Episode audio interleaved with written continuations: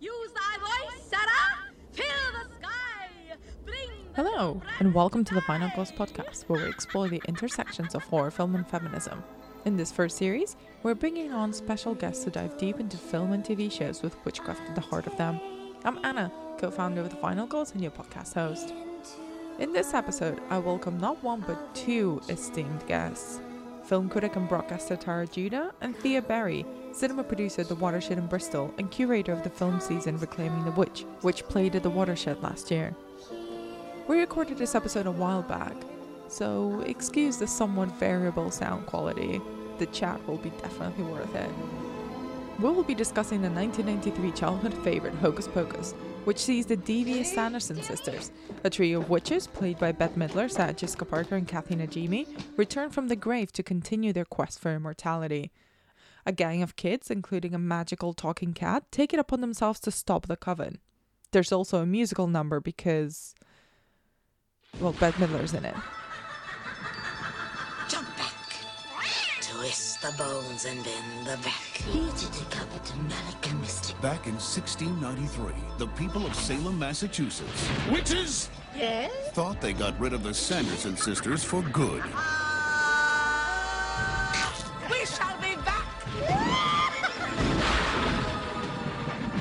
300 years later, it's Halloween Eve, and they're back. We are home. Are you broads a little old to be trick-or-treating? We're talking about three ancient hags versus the 20th century. How bad can it be? Now they're digging up old friends God, what a stench. and running amok, Come on, looking for the one thing they miss most. You stay for supper. I'm not hungry. Oh, but we are. Only one boy has the power to stop them Prepare to die again! You have no powers here, you fool! before all Salem falls under their spell. Hello, you! This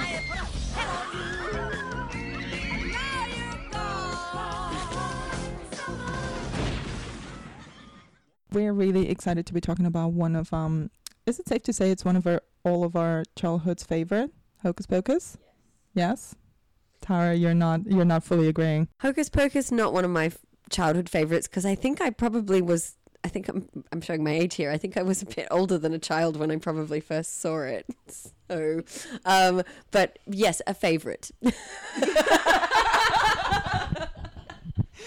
When did you first watch it, Thea? I'm trying to think. It was probably it was on telly, and we'd recorded it off. Um, recorded it off telly, and then would watch it. I think I, I remember watching it a lot of like sleepovers, and then when it was you know the scene where they're doing the musical number in like the church hall, and me and my friends used to re- reenact that quite a lot and do that. And I can't I can't remember how old I was when I first. When did it come out?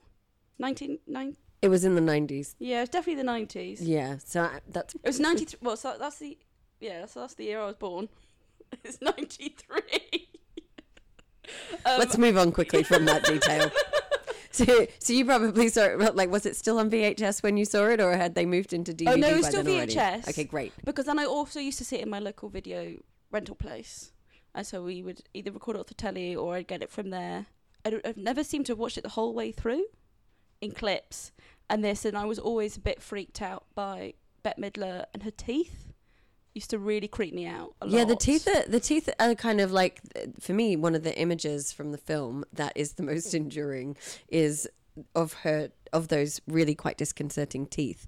Um, I think that the I'm fascinated by the way in which the three sisters, Bette Midler, Mm-hmm. Kathy Najimy, and Sarah Jessica Parker, are depicted visually. Yeah. Um, and the different ki- kinds of visual witchery that Yeah. they have. And I, I think definitely, especially because I think maybe with Bette Midler, she's such a at the time was also a figure that you would identify with other i mean you know like she was in other great films and she was such a popular singer that you would identify her as like a positive image so they needed to do something physically distorting in order to make her identifiable as this evil witch i think Mm.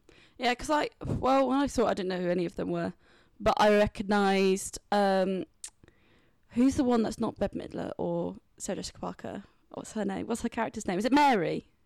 It's Mary. yeah. Mary, yeah, yeah, yeah. So I recognise her from Sister Act, and I was like, oh, she's in this, so crazy.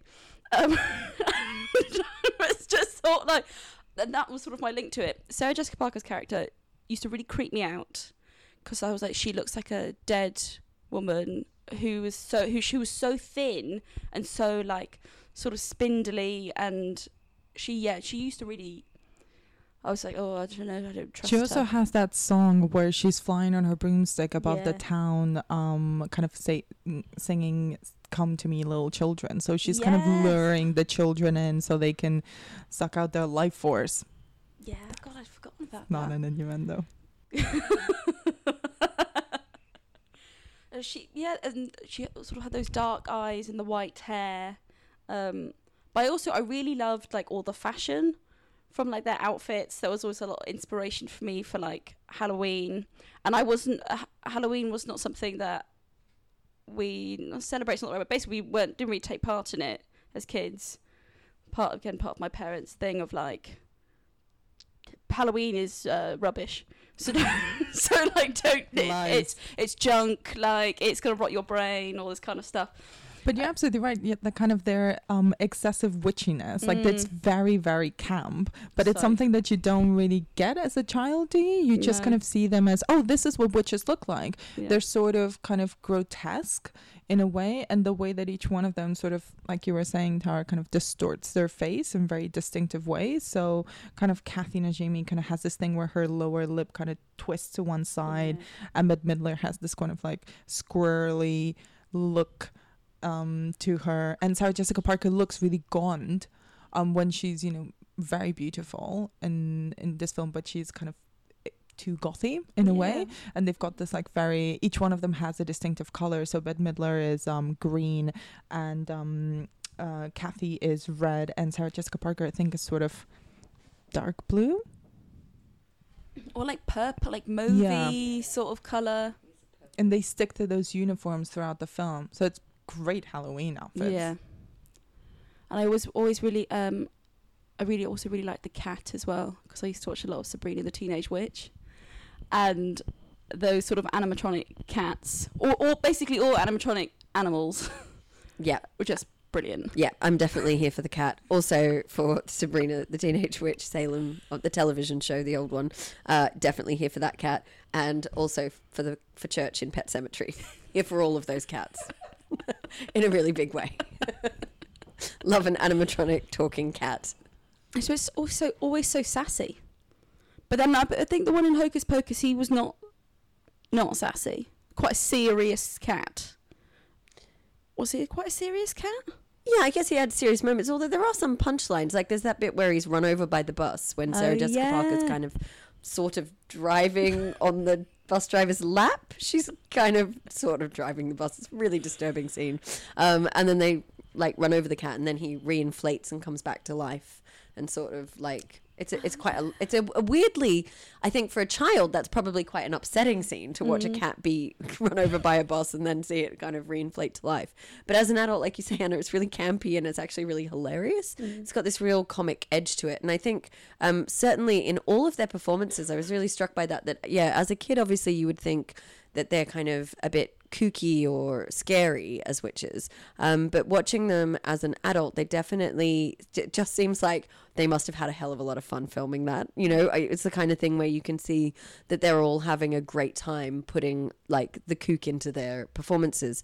Um, and the ways in which they do that is actually by being I guess the kind of characters that would be slight outsiders of society, you know, um, the kind of reverse goth that, that Sarah Jessica Parker's playing, and that sort of like Kathy Najimy being that, like she's she's got. I think you're right with the Sister Act reference. There's that thing about her being somehow almost motherly and like cuddly as a figure like that's what she was very much portraying throughout her career in different things on on, on tv and film um but actually she's kind of like she she sort of reminds you of like a quirky aunt or something. Um so she's kind of like the the lovable one of the three. So you've got the different like and then obviously Bette Midler is the sort of the matriarch of the three of them. She's the strong leader. Um and I think that's why she's more scary. Somehow those teeth are more scary than the other um I guess sort of quirks that the that the other two actresses are putting on. It's funny, Anna, how you say that she is quite like a squirrel. I'd never thought about it now, but it's like it just it makes it so clear that she sort of looks like that. And um, Kathy Najimy's character, her hair sort of goes up a bit like a pumpkin, like the stalk from the top of the pumpkin, and he is yeah, he's just inc- incredibly camp in the best possible way. Yeah, and Sarah Jessica Parker has this way of sort of slithering around almost. Like she's quite she's very skinny, so she's got these very long arms and they're sort of elongated with her outfit and her long nails. So she's just always kind of moving around in this really snake like way. So they almost each one of them is kind of using animalistic like movements. Um, but then what did you think about kind of how they actually tapped into all those witchy elements? So there's obviously the black cat, who is actually the protagonist and the hero of Hocus Pocus and, you know, a victim of the witch's curse. But then also there's the outfits, there's their lair, there's the cauldron, there's their magic spell book, um, there's the broomstick. You know, it's set in Salem, Massachusetts, which was the base of um, kind of the famous witch trials and um, witch hunt in the States. But kind of how do you think it really enables all of these little artifacts and signifiers of the cinematic witch? Yeah, so I I feel with this film that um it it definitely plays into the kind of negative stereotypes, but I think that it's it's interesting because there is a schism between whether you're watching it as a child for that kind of level of enjoyment or if you're watching it as an adult and if you get that kind of camp kitsch layer to it um, because i think that does change the the way you might read or understand the film. Um, certainly the you know the, the the fact that it's got all those tropes of of what is kind of negative in society about women that would give them this label of being a witch which is that they lived with other women they don't live with men they're you know they're spinsters or they're single they're you know not interested in in in that kind of heteronormative lifestyle and relationship um, and nuclear family. They don't like children except for to steal their life force but then you know they're not just socially there's this whole thing and definitely i have to say since having a child i've really noticed that, how true this is that everyone in society kind of agrees that like children are amazing and we all love them and like you know there's this sort of warmth towards them and there's something that's deemed to be um, definitely there's a kind of social contract of something's deemed to be wrong with you if you're not if you don't love children if you're not interested in children which i think is really peculiar because lots of people don't and it doesn't mean that they're bad people it just might not have an interest in children and certainly one of the thing about witches is that they hate children is that they only want to take from them um, and they want to do like mean things to them rather than kind of celebrating the child in society. So it's about the kind of social attitudes um, the social isolation isolation uh, the way in which they're visually depicted and even though actually all three women are really beautiful, they're actually depicted as not beautiful in this film. And I, I mean, I, I kind of hesitate with that because I still think that they are beautiful on screen. But it, it- the signifiers are of not beautiful, uh, which is those kind of like affectations um, and the makeup and the, the even the outfits is supposed to be not a beautiful thing. I mean, it's kind of funny because you sort of need to then think about also like the fashions in the context of the time um, and how in the 90s some of those fashions like some of the things like particularly what sarah jessica parker's wearing was actually kind of fashionable in the 90s but it was fashionable for a kind of alt sort of fashion. So it was sort of like an alternative kind of girl that might wear those sort of like long hippie drapey clothes or the crushed velvet or that kind of thing. So they're th- they're kind of signified, I guess, by the, the the context of the time, but also how they're viewed through the eyes of. And I think viewing it through the eyes of a child, and with the protagonists, the kind of collective of the children um, who who kind of stumble upon the witches, is that they are frightened of them or they are an adversary to overcome. But actually, I think when you watch it as an adult, instead of being on the kid's side, weirdly, you're kind of on the witch's side.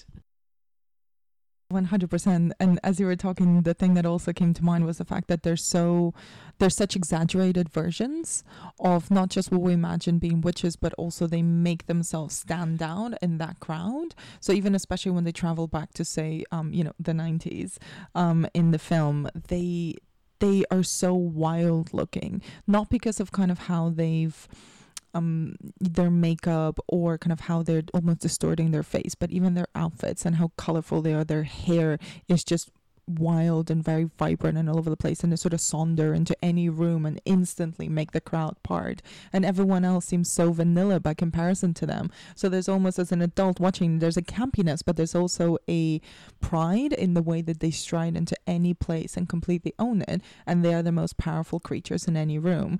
And this is particularly noticeable in the scene which is the most Bette Midler thing you can possibly imagine where she goes into a high school Halloween party full of parents and students in terrible Halloween outfits and just sort of saunders over to the stage and starts singing I Put a Spell on You. And if you Google Hocus Pocus, the main thing that will turn up is going to be that scene. And it's a fantastic, very cabaret esque rendition of the song. And it's her kind of casting an actual spell on the attendees with her sisters kind of playing backup vocals to her.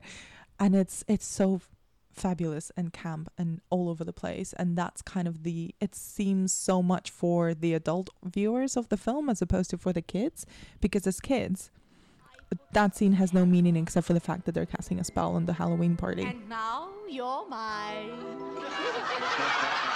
you can't stop the things I do. I ain't lying. No! no! Don't listen to them! Been 300 years, right down to the day. Now the witch is back, and there's hell to pay. I put a spell on you. Good joke. Happy Halloween. Thanks a lot. No, man, I'm serious. Yeah, yeah. You gotta get happy. I'm not kidding. Have fun.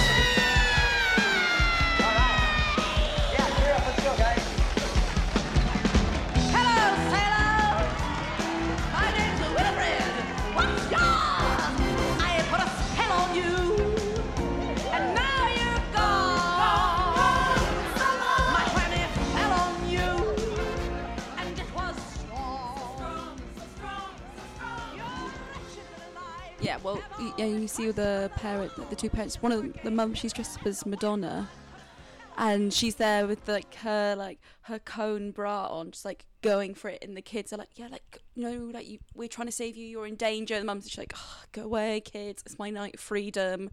I'm like out on the town. I'm just listening to this. This is amazing and having the best time. And even though me and my friends would watch that and we would like we'd sing that song I'd never heard it. I don't know what it was. I didn't get the reference. I just knew that it was kind of it was kind of a fun fun thing, but I guess obviously when you know that song and you know like sort of the history behind it, it's going to have a lot more it's going to resonate with you like a lot more. Um and the way that sort of Bette Midler completely commands that stage and she fills that room with her presence. And I always found that with Sarah Jessica Parker's character, who the one who's deemed to be the most beautiful out of the three, this sort of temptress. Um, and I was thinking when she she digs up her ex boyfriend, Billy, the zombie, to chase them, and she had sewn his mouth shut when she when uh, she was alive. I can't I can't remember why she, she did it. Probably to stop him, like I don't know, like be- betraying her or anything like that. And that's at the time I just didn't I didn't think about it. I was like, okay, yes, she did that. But the fact that she did that, but she's also the one supposed to be ensnaring all the children in, and she's the most beautiful one, is the way that her beauty completely tricks everyone, but was to me like the most frightening. Either witches are kind of gross and ugly and really disgusting, um, you know, with boils and pointed noses and all that kind of thing, um, or they're so beautiful that they're kind of mesmerizing uh, and, and, and, and able to trick you. It's this duplicitous nature of how I think society kind of deems uh, the, the the female form, and that they're either an object of great beauty, um, but that we should be suspicious of that, or they're they're they're horrible and, and unattractive. I mean, you really cannot win unless you're somewhere in between. But that actually makes me think so much of um Nic Roeg's The Witches, which I, I watched a lot as a child and was absolutely fascinated by Anjelica Huston's face, um, largely because she is so incredibly stunning, but also because in the film she can take off her face and then has this this hideous face that is just the most grotesque thing you could possibly imagine underneath, and it's that kind of notion of, of of these witches. And I think it's interesting with the three actresses in Hocus Pocus because they're all so well known and they're also beautiful um, that they represent a, a, a kind of they're sort of friendly witches in a way in that they're they're they're not so austere looking as you know um, Roeg went kind of really extreme with Anjelica Huston's characterization of a witch being really um, sort of brutal beauty, I think. Uh, but there is definitely this sense that either the the beauty is something that women use to deceive, or it's actually not also the kind of concept of it's not their true self and that that that the whole thing about removing the face makeup removing makeup um, what women really look like underneath all of the charms and you know literal charms that they adorn themselves with to present themselves to others uh, as, as a kind of visual trickery. Um, and that you know that's age old that's in like shakespeare plays it's in everything like how we, we, we women sort of put on this facade and, and are not to be trusted. Well, totally. And there's also makes you think of in um, uh, the Sword and the Stone with Madame Mim, and when she sings that song about her just about how she tricks people, how she transforms herself into either be- being sort of this beautiful sort of um, with a bird-like sort of sing-song voice into like a troll or a dragon or anything anything like that. And it is the way that you know this complete distrust of women of seeing as a disobedient woman is something immediately to be fearful of and to be completely distrustful of Speaking of the true form of the witches, there is one moment at the at the start of the film where we kind of see their sort of true form, which is a lot older. You know, noticeably the color in the hair is gone, and they've just kind of captured a child and are preparing to, you know, um, take the life out of her. And you can see them sort of instantly, especially in Bette Midler's hair, you can see kind of streaks of red appear as the life key kind of goes back into them as well. Um, but there's a there's a moment where they're sort of captured by the villagers that they when they're trying to keep the door shut that Bette Midler I think just says we're just a, we're just some just some lowly spinsters. There's nothing to worry about here. There's no witching going on. There's no power. There's no secret knowledge. No killing of children. Um what did you think about kind of the the brief representation of their true form and kind of how does that fit in in other versions of Screen Witches. I think you see that a lot of the witch being old makes me think of um is it st- is it st- Stardust. Stardust? Yeah, Yeah, Michelle Pfeiffer, I was Michelle say Pfeiffer that, of yeah. being this like incredibly like haggard like crone, And all- all her hair is falling out. That's the thing that was always the most visually um, striking to me is this kind of concept of like, you know, things that could actually happen to you that that they're things to be they're presented as things to be ashamed of.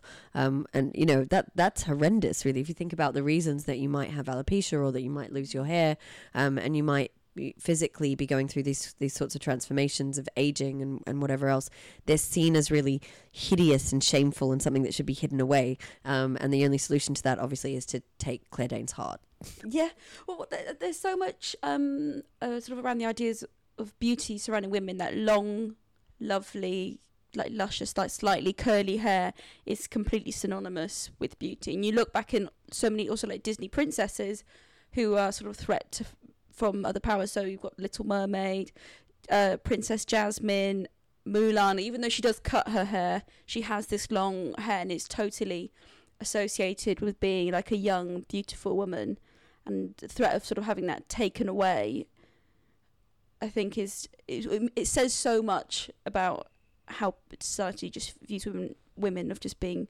only beautiful but if you look this certain way Yeah, and it's also it's infantilizing. You know, Mm. it's all about youth, really, if you think about it. Because the, the the adverse to those things is that, well, why wouldn't your hair be long, flowing, and, and soft and luxurious? Well, because it's becoming brittle and white or grey, and you, you're aging. So that's not what happens to your hair when you get older. And why wouldn't you have flawless skin that doesn't have any blemishes on it or isn't um, in any way wrinkled or or kind of sun damaged? Well, the reason for that is because you know you're you're basically a, an adolescent or a child.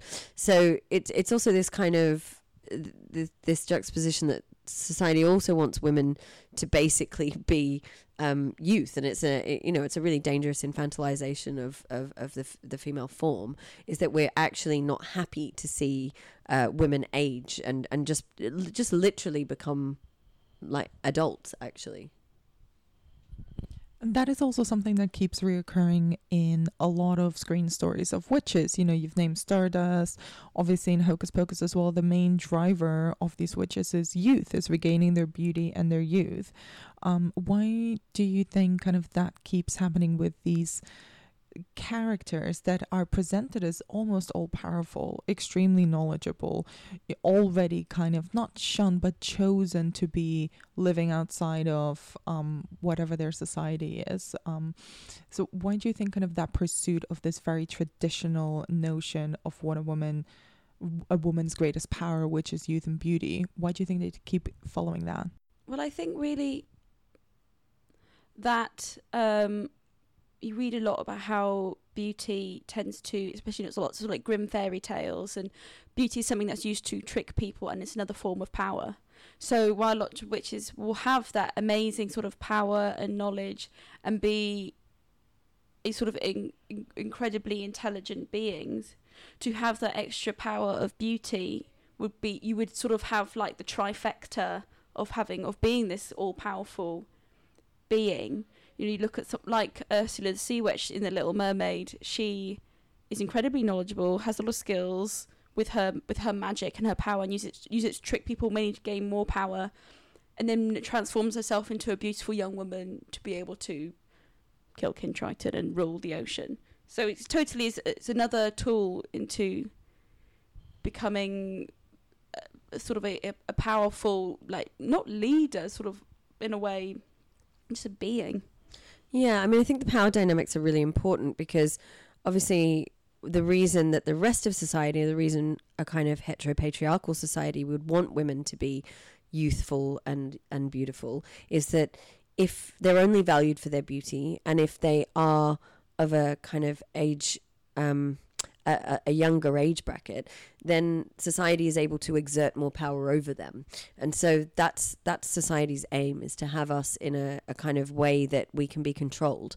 And so the witches and the idea of, of, of, of females being witches is that they're they're actually fooling patriarchy is that their their their their greatest trick I suppose is that they're able to pretend to be non-threatening um, which is uh, uh, attractive and youthful and something that the rest of society can value the way that they want.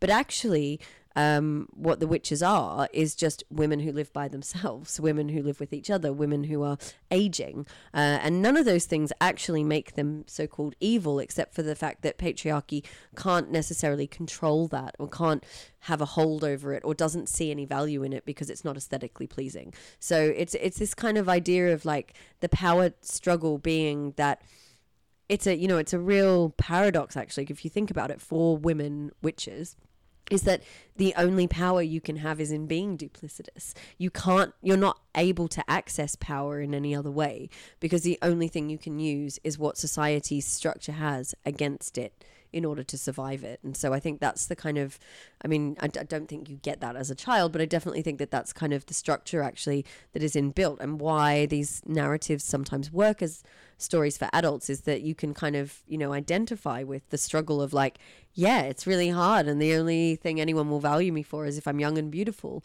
Um, and that's the only way that I can get the power that I need to kind of function in this strange structure that exists around me. I think interesting sort of about um, sort of witches living on their own and being yeah being single women not a lot of the time either sort of mid like middle aged, and that is something that in um, Roald The Witches is that all the witches are middle aged or they're sort of sort of sixty plus, and they all sort of dress a certain. You know, in that film, you you see them all dressing a completely certain way of like this uniform of like a knee length skirt, um, maybe some sort of like rigid blazer. You've got the hat. You've got gloves. It's very much like what you have to wear to a Jewish wedding.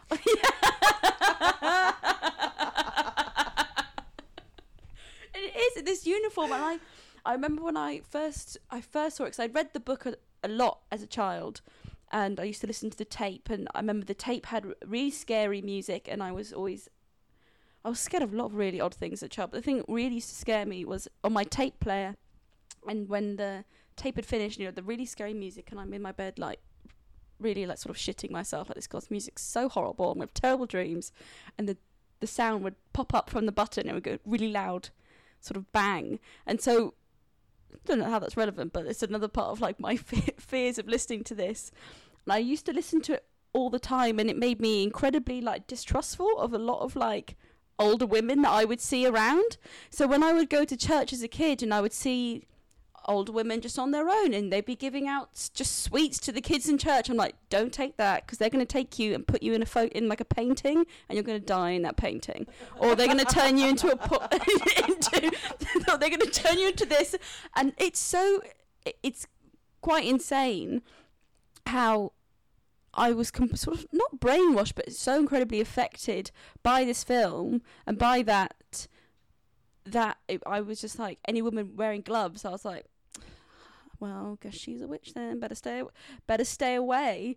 And when you, I when I was sort of doing research for the season, and I um, was reading a lot of interviews with Roald Dahl ab- about sort of why he wrote this, and he said, "Oh, I didn't. You know, they're not women; they're demons. They're just in female form because that was sort of the most sort of easy way to trick children, because you're taught as a child to sort of stay away from men on their own."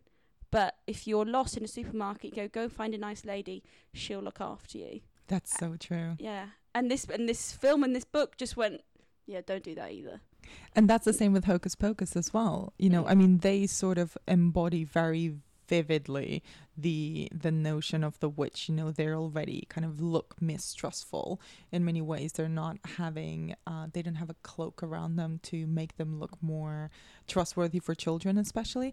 But it's an interesting comparison with the witches as well, because in both Hocus Pocus and that film, they turn kids into animals Yeah. as punishment.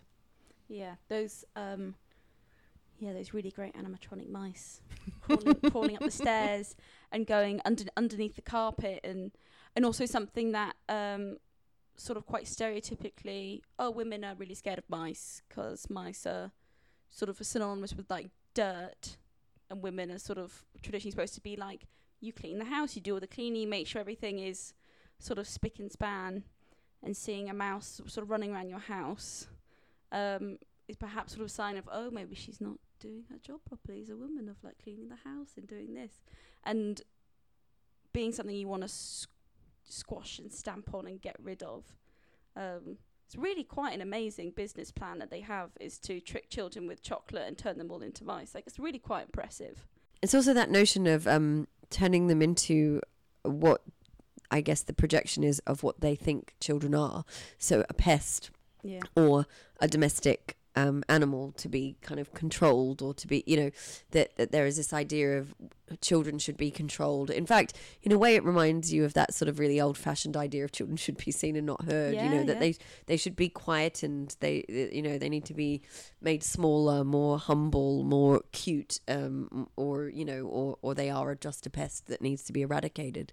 Um, which which again is that kind of you know the most horrifying thing society can imagine is that you don't love children. I just i find it really fascinating especially it's really become heightened for me recently because i've i've noticed that people treat you so differently if you have a child with you it's like astounding that if you move through the world um, as a single woman m- people don't notice you or they're not interested in you unless it is because of uh, your your aesthetic value or you know they're catcalling you or whatever. But otherwise you can kind of move through the world and people don't really notice you or aren't really interested in in in your kind of presence. Um, and the instant that there is a child involved everyone in society somehow feels like curiously actually feel like they have ownership over that child even though it's a, a completely distinct individual human that is you know not not owned by anyone.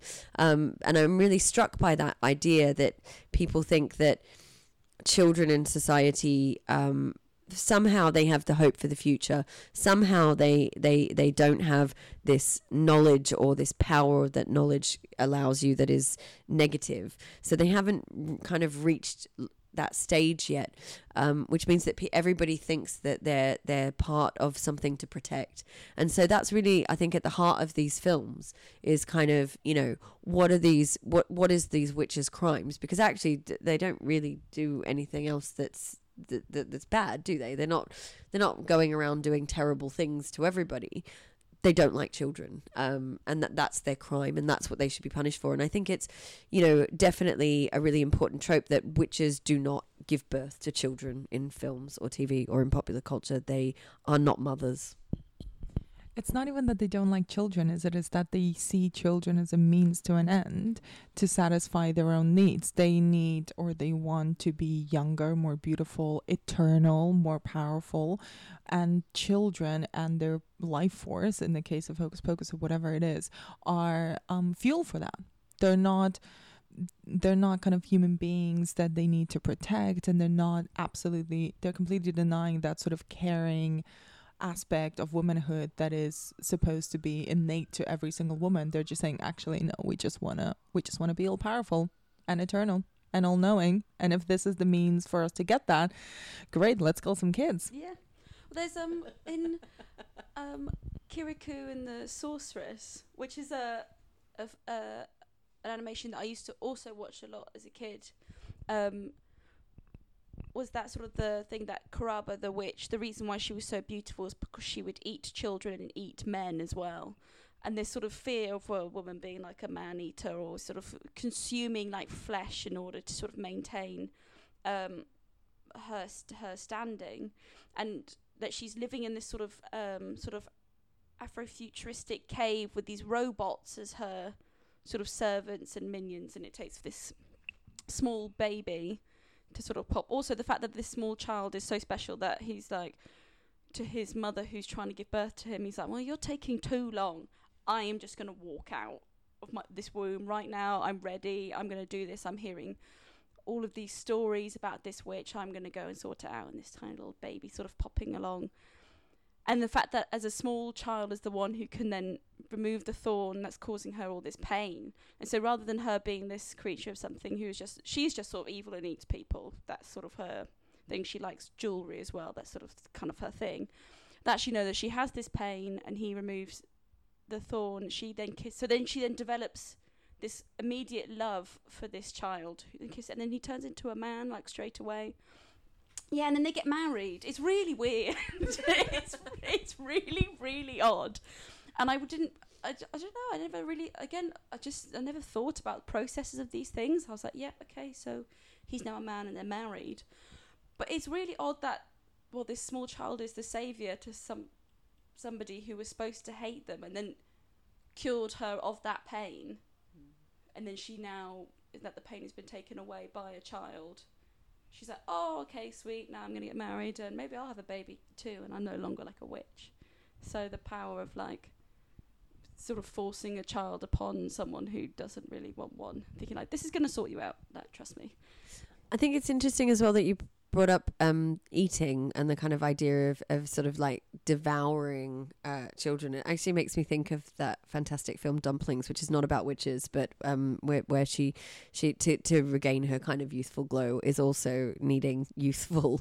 Um, it's a really disturbing film, but don't watch it if you're about to have a baby. It's probably not the right thing to, to be watching at that time. But it is really fascinating this concept of um what witches or what these women in society also do is that they're they're kind of disgusting in what they eat um or their their oral desires are disgusting they have an appetite or or a kind of desire or a lust for a gluttony for something that is disgusting and you know even if we don't see that in an explicit narrative where they're eating uh, the young, there is always still that same concept of the cauldron, and and and what that is, it's about.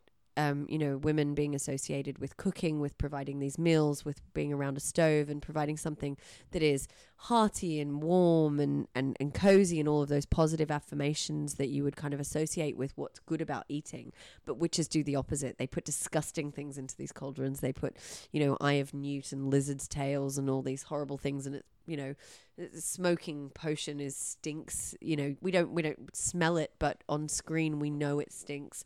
Um, so it's this this kind of foulness to the traditional roles that women are supposed to um, uphold and this idea of in i think there's something about the idea of them ingesting something really disgusting uh, that also makes them abhorrent And there's also the glee that they take in it. Like even when their their faces are above the cauldron with all of those stinky fumes. And you're right, we can't obviously smell it, but we can tell and we kind of instinctively know, oh, that's foul. But they seem to really enjoy it. They're like, mm, this is gonna be great. And it's I think it's also taps into the notion of kind of female pleasure in anything in these women and the witches in Hocus Pocus in particular they have are having so much fun. They're just like we're witches, we're wicked, we look like this, we're absolutely fab, and everyone should step aside because we're having a great time just being us. And that kind of seems so scary in a way, and so um. I don't know. Oh, I want to use the word abnormal, but I know it's not a great word to use. But that's kind of how that gleeful witchery or that gleeful wickedness sometimes is presented. Like these creatures are creatures to be feared because women should not enjoy being powerful or being wicked or enjoying their desires or their appetites, whether that be an appetite for power, for knowledge, for beauty, or children, um, they should not be enjoying themselves this much. And kind of that is so exemplified, I think, in Bette Midler's performance, especially because she's sort of the de facto ringleader, not just because, kind of an industrial term, she was a star at the time of the making of Hocus Pocus. She basically single handedly got the film made. So it started moving ahead once she was in the project um because it was lingering around in development for a while. And Sarah Jessica Parker was not a big star yet. She Sex and the City was a few years ahead of Hocus Pocus. And you can see her Bette Midlering around everywhere. You know the song and dance routine is kind of her being her and giving a bit of Bette to her fans who ostensibly would not be children but would go her to kind of see her gleefully own the room and enjoy herself, chews scenery, and kind of be a star in whatever situation you put her in. And even when she makes herself grotesque with her, sort of her squirrel mouth and kind of that huge Dracula esque hair that she has, it's still Bette Midler underneath it, and she still looks fantastic and kind of behaves with such joy and kind of such power in the room. Um, it's it's the campiness of it kind of really makes the film so joyful when you watch it as an adult. But i can also see kind of how that's inherently creepy. I remember it being really creepy as a kid. Like they were freaking me out um because of the fact that they were so in your face with their witchiness. But what i wanted to kind of ask you guys as well about is the power dynamics between the three witches.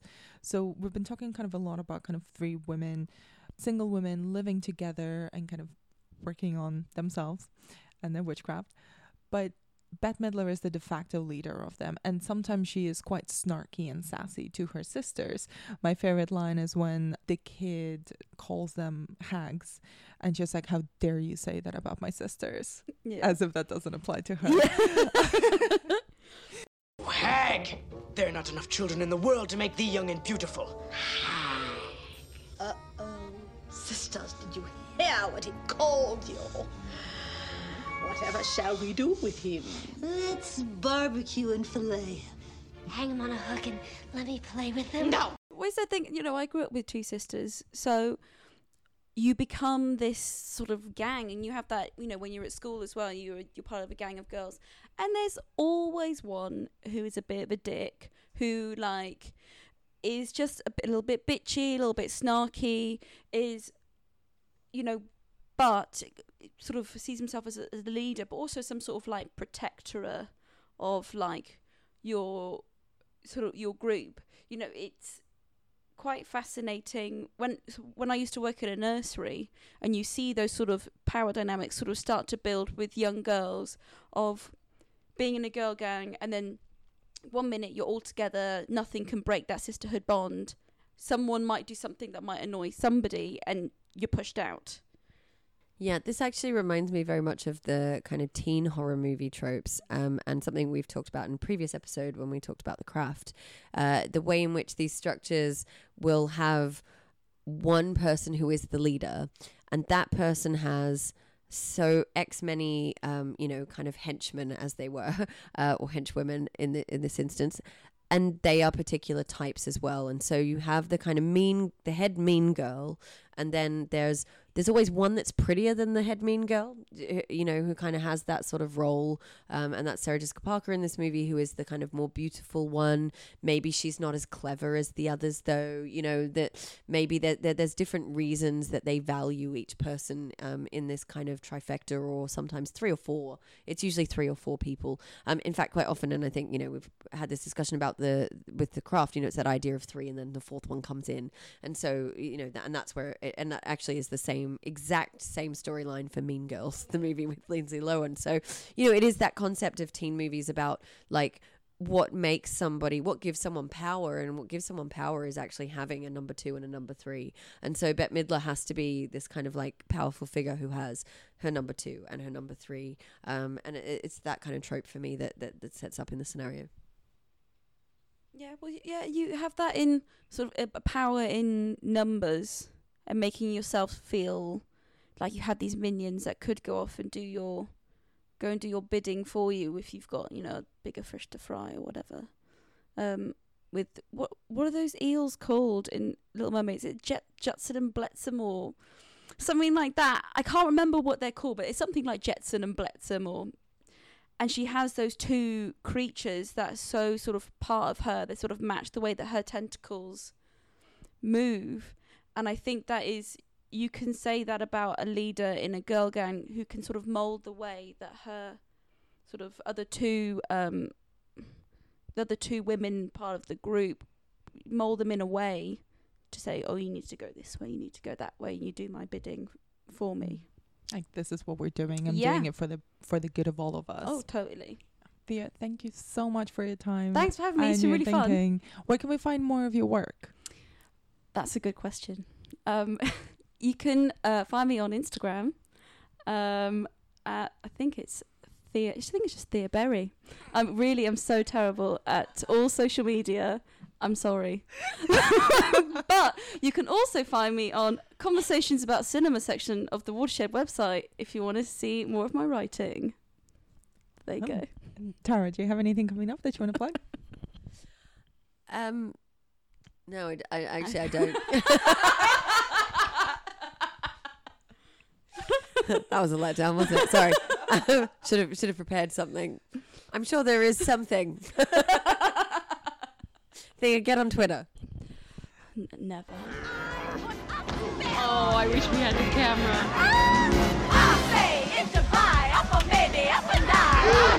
And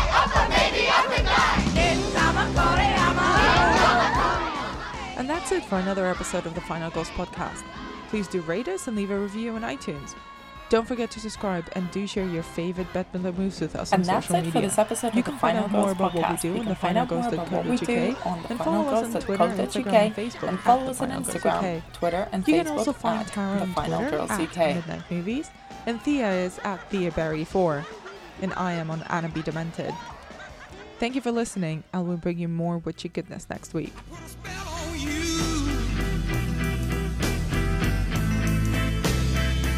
Because